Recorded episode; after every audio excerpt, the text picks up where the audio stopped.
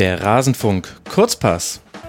In Australien ist die australische A-League mit einem denkwürdigen Finale vorbeigegangen. Ach, wenn man darüber doch mit jemandem sprechen könnte, zum Beispiel mit Thomas Broich, dem dreimaligen australischen Meister. Das wäre schön. Huch, da ist ja jemand in der Leitung. Thomas, sei mir gegrüßt. Hi. Ja, hallo. Sehr schön, dass du mal deine Premiere im Rasenfunk gibst. Ich freue mich sehr, Thomas Broich hier begrüßen zu dürfen, denn du hast ja, wie hoffentlich alle Hörerinnen und Hörer wissen, einen ausgeprägten Bezug zur australischen Fußballliga. Ja, das kann wohl so sein. Also ich glaube, ich würde nicht lügen, wenn ich sage, ich kenne die Liga wie meine Westentasche. Habe ich da die letzten 7 Jahre ja getummelt. Genau, 7 Jahre von insgesamt gibt es die Liga jetzt, glaube ich, im 13. Jahr jetzt dann. Also du bist auch noch in der Mehrzahl der Geschichte mit dabei gewesen. Wie ist denn das, wenn du jetzt so ein Finale verfolgst? Du hast es auch kommentiert als Experte bei DAZN. Ist das dann so eine Reise zurück in die Geschichte zu deinen eigenen 3 Finalteilnehmen? Wie erlebst du sowas? Ja, das auf jeden Fall. Also es war wirklich ganz witzig, dass man sich natürlich an diese Tage von damals erinnert.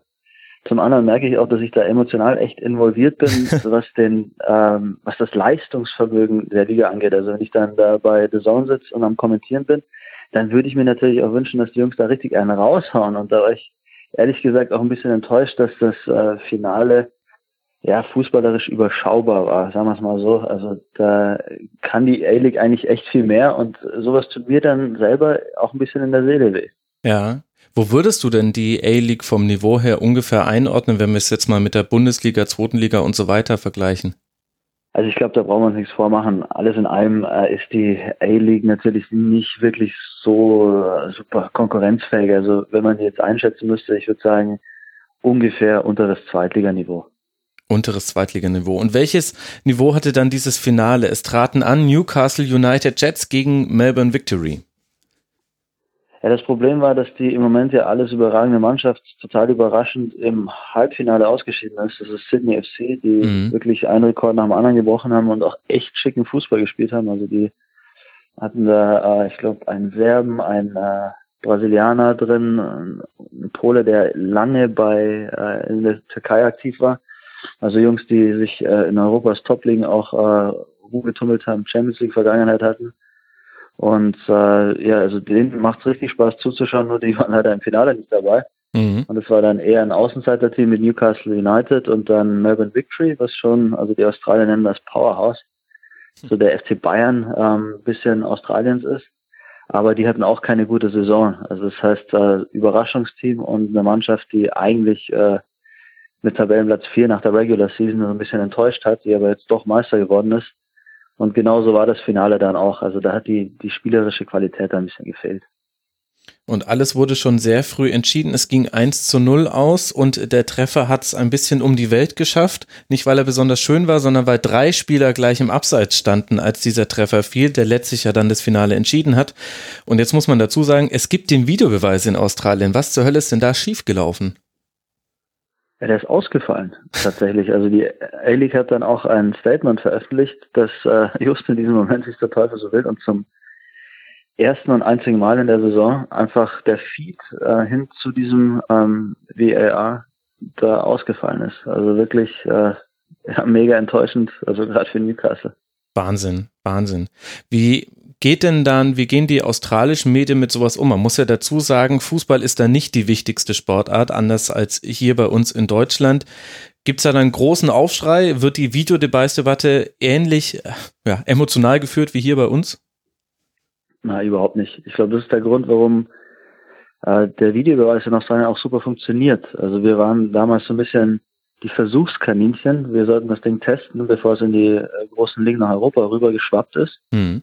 Und ich habe das als super angenehm empfunden, weil du dir denkst, so im Großen und Ganzen, sagen wir mal, wenn da jetzt 10 diskutable Entscheidungen sind, dann kriegst du es wahrscheinlich doch mindestens mal 8 bis 9 Mal richtig hin. Ja. Und vorher war es halt bei wirklich diskutablen Sachen eher so eine 50-50-Sache. Also hat sich irgendwie echt so angefühlt, dass es gerecht dazu geht und dass es auch weniger Notwendigkeit gibt, sich auf dem Platz total aufzuführen. Ne? Also diese Diskussion, die es ja früher gab mit Abseits und Elfmeter und so, wo dann Leute im Quadrat gesprungen sind und den Schiri angegriffen haben. Irgendwie hatte ich das Gefühl, so in Australien, wenn du gefoult worden bist im 16er, Ja, dann vertraue ich drauf, dass der Ref da auf der Tribüne oder hinterm Stadion das sieht und dann kriege ich meinen Elfer oder halt nicht. Also ich habe das als sehr, sehr angenehm empfunden, aber das liegt natürlich daran, dass es im Nachlauf auch nicht so krass diskutiert wird wie in der Bundesliga. Ja, okay. Und seit wann gibt es den Videobeweis in der australischen Liga? Die haben den, ich glaube, vor 1,5 Jahren eingeführt. Also wir hatten den, glaube ich, in der letzten Saison durchgängig. Da war ich ja selber schon nicht mehr aktiv, aber der wurde so Anfang, Mitte der Saison davor schon eingeführt. Ah, okay. Und deswegen hast du noch einige Spiele mit Videobeweis dann mitbekommen, bevor du dann deine Karriere beendet hast, deine aktive Karriere. Ganz genau. Ja. Okay, lass nochmal kurz auf diesen Sieger Melbourne Victory zurückzukommen. Du hast schon gesagt, ein bisschen das Powerhouse der FC Bayern der australischen Liga. Wie auch immer man jetzt das verstehen möchte, im Positiven oder im Negativen. Ist es denn unter dem Strich dann schon irgendwie verdient? Wie stehst du denn zu so einem Playoff-System, um den Meister auszuspielen? Ja, ich bin da innerlich ein bisschen hin und her gerissen. Also so eine Liga wie die australische, die lockt da jetzt nicht so viele Leute ins Stadion. Das muss man ja wirklich auch ganz ehrlich sagen in der Regular Season. Also du hast dann oftmals bei Vereinen Zuschauerschnitt von Mariners, glaube ich, sind traditionell schlecht. Die haben eher so 5.000, 6.000. Victory hat wahrscheinlich dann doch eher 15.000. Mhm. Aber zu den Finals hast du dann plötzlich eine ausverkaufte Bude.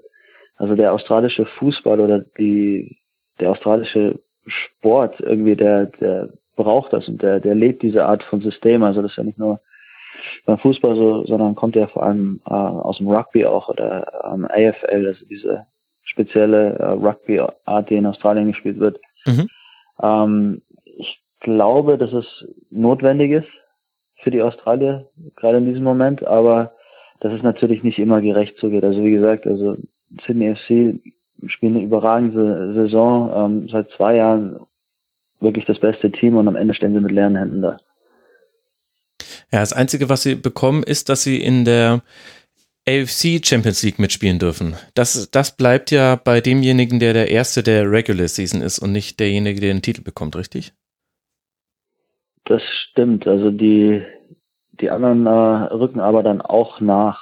Also es ist so, dass du als Premier, also wenn du die Liga gewinnst, das ist die Premiers Plate, bist du direkt qualifiziert und derjenige, der das Final qualifiziert, der spielt, gewinnt, der qualifiziert sich dann auch noch für die Champions League. Mhm. Ah, okay. Das heißt, du kommst so oder so da rein.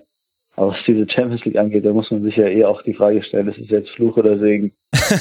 Also hört sich erstmal geil an und macht natürlich auch Spaß, sich mit den besten Teams Asiens zu messen. Ja. Was natürlich auch bedeutet, dass du dann plötzlich gegen auch internationale Topstars spielst, die sich ja plötzlich da in der Liga rumtummeln, würdest du ja so in Australien eher schwerer begegnen. Dann spielst du auf einmal gegen Carlos Tevez oder so. Das ist natürlich die geile Sache für die Jungs aus Australien. Auf der anderen Seite, die reisen halt einmal 16 Stunden im Flieger, Economy Class, am besten 3-mal umsteigen und dann noch mit Bus irgendwo hin. Und dann irgendwo in der koreanischen Provinz zu spielen. Also das ist schon von der Belastung her absolut hardcore. Ja, also die AFC Champions League ist nochmal so ein eigener Wettbewerb, da muss ich irgendwann nochmal eine Folge zu machen. Ich habe mir jetzt nur gerade das Achtelfinale gezogen, das wird gerade ausgespielt. Da spielt halt dann Al Jazeera gegen Persepolis, Buriram United gegen Jeonbuk Motors.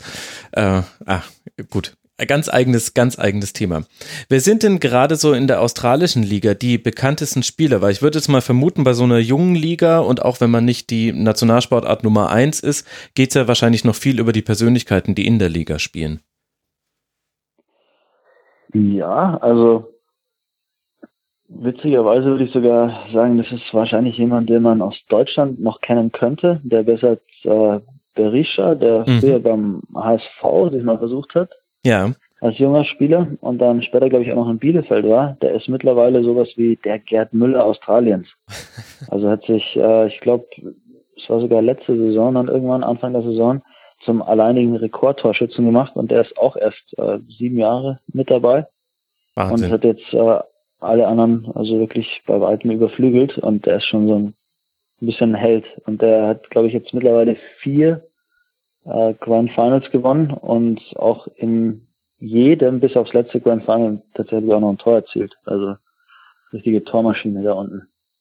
Ja, Wahnsinn. Das kann man sich kaum vorstellen, wenn man sich an seine Hamburger Zeit zurückerinnert. Nicht, dass er da jetzt total schlecht gewesen wäre, aber einfach, er hat gar nicht so viele Spiele da bekommen. War von 2004 bis 2007 da und hat nur 12 Mal gespielt, dann einen Treffer erzielt. Und du hast aber mit ihm zusammen bei Brisbane Roar noch gekickt, oder? Also wir hatten da eine unfassbar geile Partnerschaft, muss man echt sagen. Wir haben da 2 Jahre, oder waren es 3 sogar, zusammengespielt, sind 2-mal Meister geworden zu der Zeit, und das hat natürlich echt gut gepasst, weil er hat ja schon wirklich die Qualität, eigentlich auch woanders zu spielen, und für mich war es in der Liga natürlich auch viel, viel leichter als in Deutschland, und da haben sie echt 2 nicht unbedingt gesucht, aber gefunden. Ja. Ja, so hört es sich ein bisschen an. Unfassbare Torquoten hat er. Also hat bei Brisbane damals in 65 Spielen 41 Tore gemacht und jetzt bei Melbourne Victory in 82 Spielen 54. Also der Gerd Müller-Vergleich, da passt er mal halbwegs, das muss man sagen. Und sehr, sehr gutes Fußballkneipenwissen. Wer ist der Rekordtorschütze der australischen Liga? Besart Berisha. Jetzt wisst ihr es, liebe Hörerinnen und Hörer. Wie beurteilst du denn das Abschneiden von deinem ehemaligen Verein, also Brisbane Roar, die jetzt auch bis in die Elimination Finals gekommen sind, was so die Vorstufe zu zum Halbfinale und zum Finale ist? Ja, man muss leider sagen, also dass wir nicht nur dieses Jahr, wo ich jetzt nicht mehr aktiv bin, sondern auch schon die letzten 2-3 Jahre so ein bisschen auf dem absteigenden Ast waren. Also es galt jetzt schon so ein bisschen als Erfolg, dass man sich am Ende noch für die Finals qualifiziert hat. Das heißt, du wirst 6. von 10. Und das als ehemaliger Champion und Rekordmeister, der wir zu einem bestimmten Zeitpunkt dann auch waren, auch wenn es so nicht viel heißen muss. Aber da merkst du schon, dass irgendwie im Moment die Ansprüche ganz schön zurückgegangen sind. Und Spieler des Jahres, also der wird immer intern ausgezeichnet, wurde dieses Jahr dann zum ersten Mal auch der Torhüter. Und da blutet mir das Herz schon so ein bisschen, weil wir wirklich für Offensivfußball standen, also die haben uns Raw Salona genannt, allen Ernstes, weil wir damals als allererste in Australien versucht haben, sowas wie Tiki-Taka auf den Platz zu legen. Also wir hatten echt Ballbesitzquoten wie Barcelona. Ja. Und haben die Liga halt total dominiert. Und also fairerweise muss man wirklich sagen, das war in den letzten 3 Jahren schon nicht mehr der Fall. Aber es ist halt so ein schleichender Verfall. Und wenn man dann so lange bei einem Verein war, tut das natürlich ein bisschen weh. Ja, das glaube ich. 7 Jahre, 181 Spiele hast du für Brisbane Roar Salona, wie ich jetzt gelernt habe, gemacht. Das kann ich mir vorstellen. Wie war denn so damals für dich die Akklimatisierung an die australische Liga im Jahr 2010?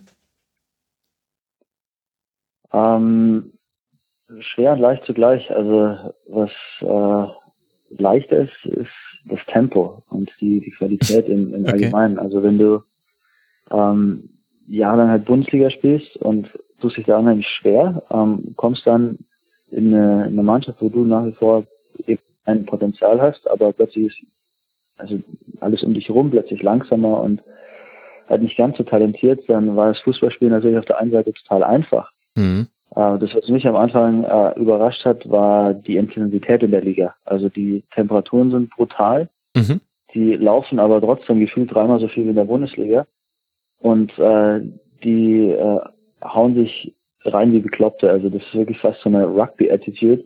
Okay. Da wusste ich teilweise gerade nicht, welche Sportart wir spielen. Also da ging es gerade in der Anfangszeit noch sowas von hart zu auch. Also wirklich Grätschen, die beidbeinig auf Kniehöhe angeflogen kamen. Und jedes Kopfballduell war irgendwie gefühlt eine Schlacht. Also das war gerade am Anfang schon heftig. Aber dann hast du dich ja gut gewöhnen können an die Liga. Ich glaube, den Bezug, den die meisten Hörerinnen und Hörer zu dir haben und auch ich, ist diese Doku, die es über dich gibt von Aljoscha Pause, Tom meets Zizou. Ich weiß gar nicht, ob du das Thema überhaupt noch hören kannst. Was hat denn diese Doku, die dich ja schon einer fußballinteressierten Öffentlichkeit so ein bisschen ins Rampenlicht gestellt hat, obwohl du so ein bisschen von der Bildfläche verschwunden warst für alle Bundesliga-affinen Fans, was hat denn die Doku für dich so verändert? Die Doku war eigentlich für mich so eine Gelegenheit, auch mit meinem Leben so ein bisschen aufzuräumen. Weil ich ja ganz viel auch immer wieder zusammenfassen musste und mich auch selber bespiegeln musste. Und ich konnte dann eigentlich ganz gut nachvollziehen, so gerade mit ein bisschen Abstand, was mit und in mir auch so passiert ist. Und glaube ich, hat mir auch ein Stück weit dabei geholfen, ein bisschen reifer und erwachsener zu werden. Also irgendwann war halt sehr, sehr klar, dass ich mir im Prinzip selber sehr viel im Weg gestanden bin. Und ja, da muss man ja auch sagen, mit diesem schönen Happy End und allem, was dazu kam, wurde am Ende noch irgendwie auch eine coole Geschichte, die man auch gern erzählt oder die sich Leute gern anhören. Also am Ende war das eine Sache, die mir echt auch gut getan hat, auch wenn es zwischenzeitlich schwer war, Protagonist von so einer Doku zu sein, wenn man eigentlich nur erklären muss, warum man zum 20. Mal gescheitert ist. Ja, also das muss man dazu sagen. Du wurdest eben begleitet von Aljoscha Pause von 2003 bis 2011, sagt mir Wikipedia, also definitiv über einen sehr langen Zeitraum. Wann kam denn dann eigentlich die Entscheidung, okay, jetzt machen wir daraus ein fertiges Paket und veröffentlichen es, weil deine Karriere war ja noch lange nicht vorbei und ist sie ja im Grunde jetzt auch nicht. Du hast ja jetzt auch noch, es ist ja nicht so, dass man dann irgendwann sagt, okay, gut, ab jetzt erlebe ich nichts mehr. Ja, das war definitiv der Schritt nach Australien, der uns dazu gebracht hat, das Ganze zu Ende zu bringen. Also die Zeit in der Bundesliga war definitiv einfach abgelaufen. Und dann kam dieses Abenteuer um die Ecke und auch irgendwie war das in sich stimmig, weil ich ja ganz früh auch schon gesagt habe, dass ich ganz gerne auch im Ausland spielen würde. Ja. Jetzt hatte ich damals natürlich eher an Frankreich gedacht oder Spanien auf entsprechendem Niveau, aber Australien war quasi good enough, so nach dem Motto. Das ist irgendwie eine coole Geschichte. Ich schaffe jetzt doch noch ins Ausland und wir machen jetzt die Sache rund. Und was machst du jetzt gerade? Wir sprechen ja gerade nicht über eine Telefonleitung, die bis nach Australien reicht. Ich sitze tatsächlich wieder in Köln. Ich habe 3 Jahre hier gespielt und habe mich in der Stadt unfassbar wohl gefühlt und hatte darüber hinaus noch das Glück, es hier nicht nur geil zu finden, sondern die DFL ist hier auch noch ansässig, die fürs englischsprachige Ausland Bundesliga produziert, also sprich, die heuern ihre eigenen Kommentatoren aus England vorwiegend an und setzen da dann ehemalige Bundesligaspieler daneben, die noch so ein bisschen Englisch sprechen können. Also die. Kannst du denn Englisch sprechen? Du warst doch in Australien. Du musst doch einen fürchterlichen Dialekt haben. Ja, das kriege ich schon auch zu hören. Also da brauchst du keine Sorgen machen. Ja, aber das ist eine ganz witzige Geschichte, dass ich ab und an tatsächlich jetzt Bundesligaspiele kommentiere, die dann in Thailand, Indien und so weiter zu hören sind. Und viele meiner ehemaligen Mitspieler aus Brisbane tummeln sich da in diesen Ländern rum. Ach geil. Und die finden das dann total geil, wenn die so total unverhofft und zu später Stunde dann quasi über meine Stimme stolpern. Ja, sehr gut. Das kann ich mir sehr gut vorstellen. Was würdest du denn jetzt so in der Retrospektive, also das Australien-Kapitel ist ja jetzt ja vorerst erstmal abgeschlossen, das waren eben 7 Jahre, wie würdest du denn diese ganze Liga einordnen? Du hast es jetzt schon sportlich eingeordnet, also irgendwo so untere 2. Liga, hast du gesagt. Was ist denn mit dem ganzen Drumherum, mit dem Zuschauerzuspruch, mit der Art und Weise, wie dort trainiert wird? Wie sehr unterscheidet sich das von dem, was man hier in Deutschland unter Profifußball versteht? Also da muss man wirklich unterscheiden. Das eine ist die Art, wie inhaltlich gearbeitet wird. Da unterscheidet sich es kaum. Also von den professionellen Rahmenbedingungen ist vielleicht alles ein bisschen kleiner, aber wir nehmen das genauso ernst. Also die trainieren eigentlich im gleichen Umfang mit entsprechender Betreuung. Also Ärzte, Physios, Sport Science ist bei denen wirklich auch ein Riesending, da sind die Australier auch führend. Das heißt, du hast unheimlich viele Tests und begleitende Maßnahmen zum Training, also Prehab, Rehab, diese Sachen, GPS-Monitoring und all diese Geschichten. Also da sind die wirklich ganz dick weit vorne mit dabei. Was natürlich die nicht leisten können, ist irgendwie so diese mediale Aufmerksamkeit, so die Wichtigkeit des Fußballs. Also du hast manchmal das Gefühl, dass du eher so bei einem Amateurverein spielst, gehst zum Training und es ist einfach ein super schöner Tag und außer der Mannschaft ist keiner da. Also das wird ja in der Form in der Bundesliga überhaupt nicht geben. Oder dass es mal einen Tag in der Zeitung gibt, sagen wir am Mittwoch, wo gar nicht über den Verein geschrieben wird. Also das ist dann zum Spieltag hin was anderes, aber es gibt halt echt, also wenn man sich jetzt vorstellen würde, die Bild-Zeitung würde einen Tag nicht über nicht Köln schreiben oder so. Das wäre total undenkbar. In Australien ist das eben noch denkbar. Aber gibt es da eine Entwicklung, die andeutet, dass der Fußball da wichtiger wird, oder wird man immer in dieser Nische bleiben, was ja für sich genommen auch nicht schlimm ist? Man muss ja nicht immer die dollste und größte Sportart der Welt sein. Nein, man muss wirklich sagen, die Liga hat sich krass entwickelt. Also jetzt im Moment gibt es wieder so einen leichten Rückgang, würde ich schon fast sagen, also was das Interesse angeht und auch die Qualität der Liga, aber wahrscheinlich nur, weil die letzten Jahre extreme Boomjahre waren. Also da war es vom sportlichen Niveau her ziemlich geil für australische Verhältnisse, und es sind plötzlich so Leute wie Harry Kewell, Del Piero, Emil Heskey da rumlaufen. Thomas Broich. Der Fußball hat sich Der Fußball hat sich entwickelt von Kick and Rush hin zu versuchten Tiki-Taka, sagen wir es mal so. Da war dann auch der ehemalige Chef der La Masia Akademie aus Barcelona, war dann Trainer in Adelaide, mit dem dann Meister geworden. Solche Geschichten, also wo wirklich ein bisschen Fußball-Know-how auch reingekommen ist. Und das fanden die Leute natürlich auch geil. Aber jetzt die letzten 2-3 Jahre geht es ein bisschen wieder in die andere Richtung. Und also es steht und fällt, muss man leider auch sagen, viel mit dem Abschneiden der australischen Nationalmannschaft. Also wenn die Australier das Gefühl haben, dass sie absolut konkurrenzfähig sind, international, dann rennen sie die auch in der Liga die Bude ein. Also als Australien 2006, ich glaube bis ins Achtel- oder Viertelfinale gekommen ist, da hatten die plötzlich in der Liga einen Zuschauerschnitt von 20.000. Ja. Wahnsinn. Und wie macht dann die aktuelle australische Nationalmannschaft da Wirbel? Also man hat ja die Qualifikation wieder geschafft, ist in einer WM-Gruppe mit Frankreich, Dänemark und Peru. Wie weit man da kommt, muss man sehen. Aber wie würdest du da die aktuelle Mannschaft einordnen, die Nationalmannschaft? Oh, schwierig für die im Moment. Also die goldene Generation, die hat ja mittlerweile fast kollektiv abgedankt. Timmy Cahill läuft da noch ein bisschen mit. Der ist aber mittlerweile 38, immer noch wichtig, aber halt auch nicht mehr der Spieler, der irgendwann mal war.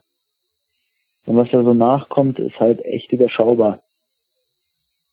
Also ich würde sagen, man hat Aaron Moy da in Huddersfield rumlaufen, der echt kicken kann, aber ansonsten, also würde ich sagen, die haben ja kaum einen Spieler, der in einer europäischen Top-Liga spielt. Also das ist im Moment schon zäh bei denen.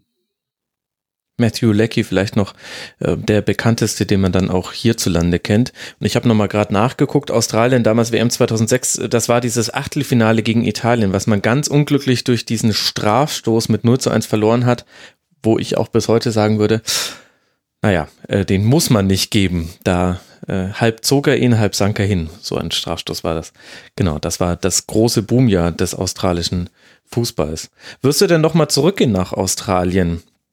In die Liga in irgendeiner Funktion? Die ausschließen. Wie gesagt, also von der Liga her ist es spannend, es wird auch professionell gearbeitet und der Fußball ist ja wirklich, da entsteht auch richtig was, kann man wirklich auch sagen. Und mit meinen Ambitionen, also ich möchte wirklich auch Trainer werden, könnte ich mir durchaus vorstellen, da vielleicht dann sogar erste Erfahrungen zu sammeln. Mhm. Wie sehr macht da das unterschiedliche Ligensystem Unterschiede zu dem, was man hier wahrscheinlich als Bundesliga-Trainer hat? Also in der Regular Season spielen alle Teams dreimal gegeneinander und dann gibt es eben dieses Playoff-System. Bisschen kompliziert, der Meister und der Dritte und Vierte, die spielen dann aus, wer in den Semifinals auftritt. Und vorher gibt es noch so eine Eliminierungsrunde, kann man sich im Detail angucken. Aber es gibt ja keinen anderen K.O.-Wettbewerb, außer man kommt eben irgendwie in die AFC Champions League. Das heißt, man hat nur im Wochenrhythmus Spiele in Australien. Ganz genau. Also mittlerweile haben die den Cup auch eingeführt. Da sind dann alle Mannschaften mit drin, also die GW-Vokal. Ach so, gibt es doch. Ah, okay. Den gibt's, aber erst seit kurzem. Also ich glaube jetzt im vielleicht dritten Jahr oder so, vielleicht vierten Jahr. Das ist eine relativ junge Geschichte. Aber selbst da, also in Australien spielst du nicht so viele Spiele. Im Prinzip ist es wirklich im Wochenrhythmus und es ist ja auch eine relativ kleine Liga, eine relativ kurze Saison. Das heißt, du hast also die Jungs, die haben jetzt ja de facto Sommer- oder Winterpause, je nachdem, wie man das nennen will. Und fangen dann wahrscheinlich Juli wieder mit dem Training an und dann erst im wahrscheinlich so September, Oktober wieder mit der Liga. Also das ist eine unfassbar lange Vorbereitung. Ja. Und dann wöchentliche Spiele, das heißt ja eigentlich wirklich für einen Trainernovizen die idealen Voraussetzungen. Du hast genügend Zeit für Regeneration, um Dinge einzustudieren, hast auch genügend Zeit, Spiele zu analysieren und vorzubereiten. Das hört sich echt ganz gut an, aber wäre deine Sorge nicht so ein bisschen, dass du da dann unter dem Radar liefest, jetzt so von Deutschland aus betrachtet? Überhaupt nicht. Also ich glaube, das wäre eine super Möglichkeit, einfach das Handwerk zu erlernen, einfach zu erfahren, wie das ist, mit der Mannschaft zusammenzuarbeiten und trotzdem unter professionellen Bedingungen zu arbeiten. Und gerade die Voraussetzungen da unten, also es ist einfach medial eine andere Geschichte. Der Druck ist einfach nicht so groß. Das heißt, es müsste schon mit dem Teufel zugehen, dass du da gefeuert wirst. Also selbst wenn du in Australien wochenlang weg was für ein Satz, Wahnsinn, ja. Gut, aber es gibt ja auch keinen Abstieg. Ganz genau. Und dann wird viel erzählt von Entwicklung und so weiter. Also ein Trainer kann eine ganze Saison unten stehen und immer versprechen, dass es nur eine Übergangssaison ist und im nächsten Jahr wird alles. Also der kriegt das unter Umständen noch verkauft. Also das kann man sich in Deutschland gar nicht vorstellen. Und dann die Tatsache, dass es halt diese unfassbar lange Vorbereitung gibt. Also gerade wenn du als Trainer irgendwie neu bist und dir eine Mannschaft zusammenstellst und hast die Zeit, auch gewisse Automatismen einzuüben, dass dann ein Level Playing Field, sagen die, also gleiche Voraussetzungen, es gibt ja diese Salary Cap, die Gehaltsobergrenze. Das heißt, du spielst jetzt nicht gefühlt gegen Bayern und Dortmund in der Liga, sondern jede Mannschaft ist einfach Frankfurt oder Hertha. Also im Prinzip sind alle so auf Augenhöhe und derjenige, der die wirklich beste Arbeit macht in dem Jahr, ist dann halt einfach vorne dran. Und, wirklich für einen jungen Trainer, denke ich, super Voraussetzungen. Ja, das sind ehrlich gesagt auch, glaube ich, für die Zuschauer und Fans super Voraussetzungen. Da läuft einem ja fast das Wasser im Mund zusammen, wenn man sich das mit der aktuellen Bundesliga-Tabelle vergleicht. Also da hätte ich lieber 18 Herthas oder Eintracht Frankfurts und dann kommt derjenige als Sieger raus, der die beste Arbeit macht, als halt ja ein deutscher Meister mit 24 Punkten Vorsprung auf den Tabellenzweiten.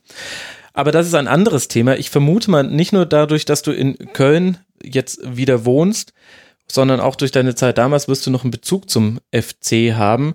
Wie siehst du denn noch so ganz kurz die Situation beim FC in der ersten Liga, beziehungsweise ja jetzt dann bei zweiten Liga? Ja, es ist schon irgendwie lustig, dass sich beim FC eigentlich nicht wirklich was geändert hat.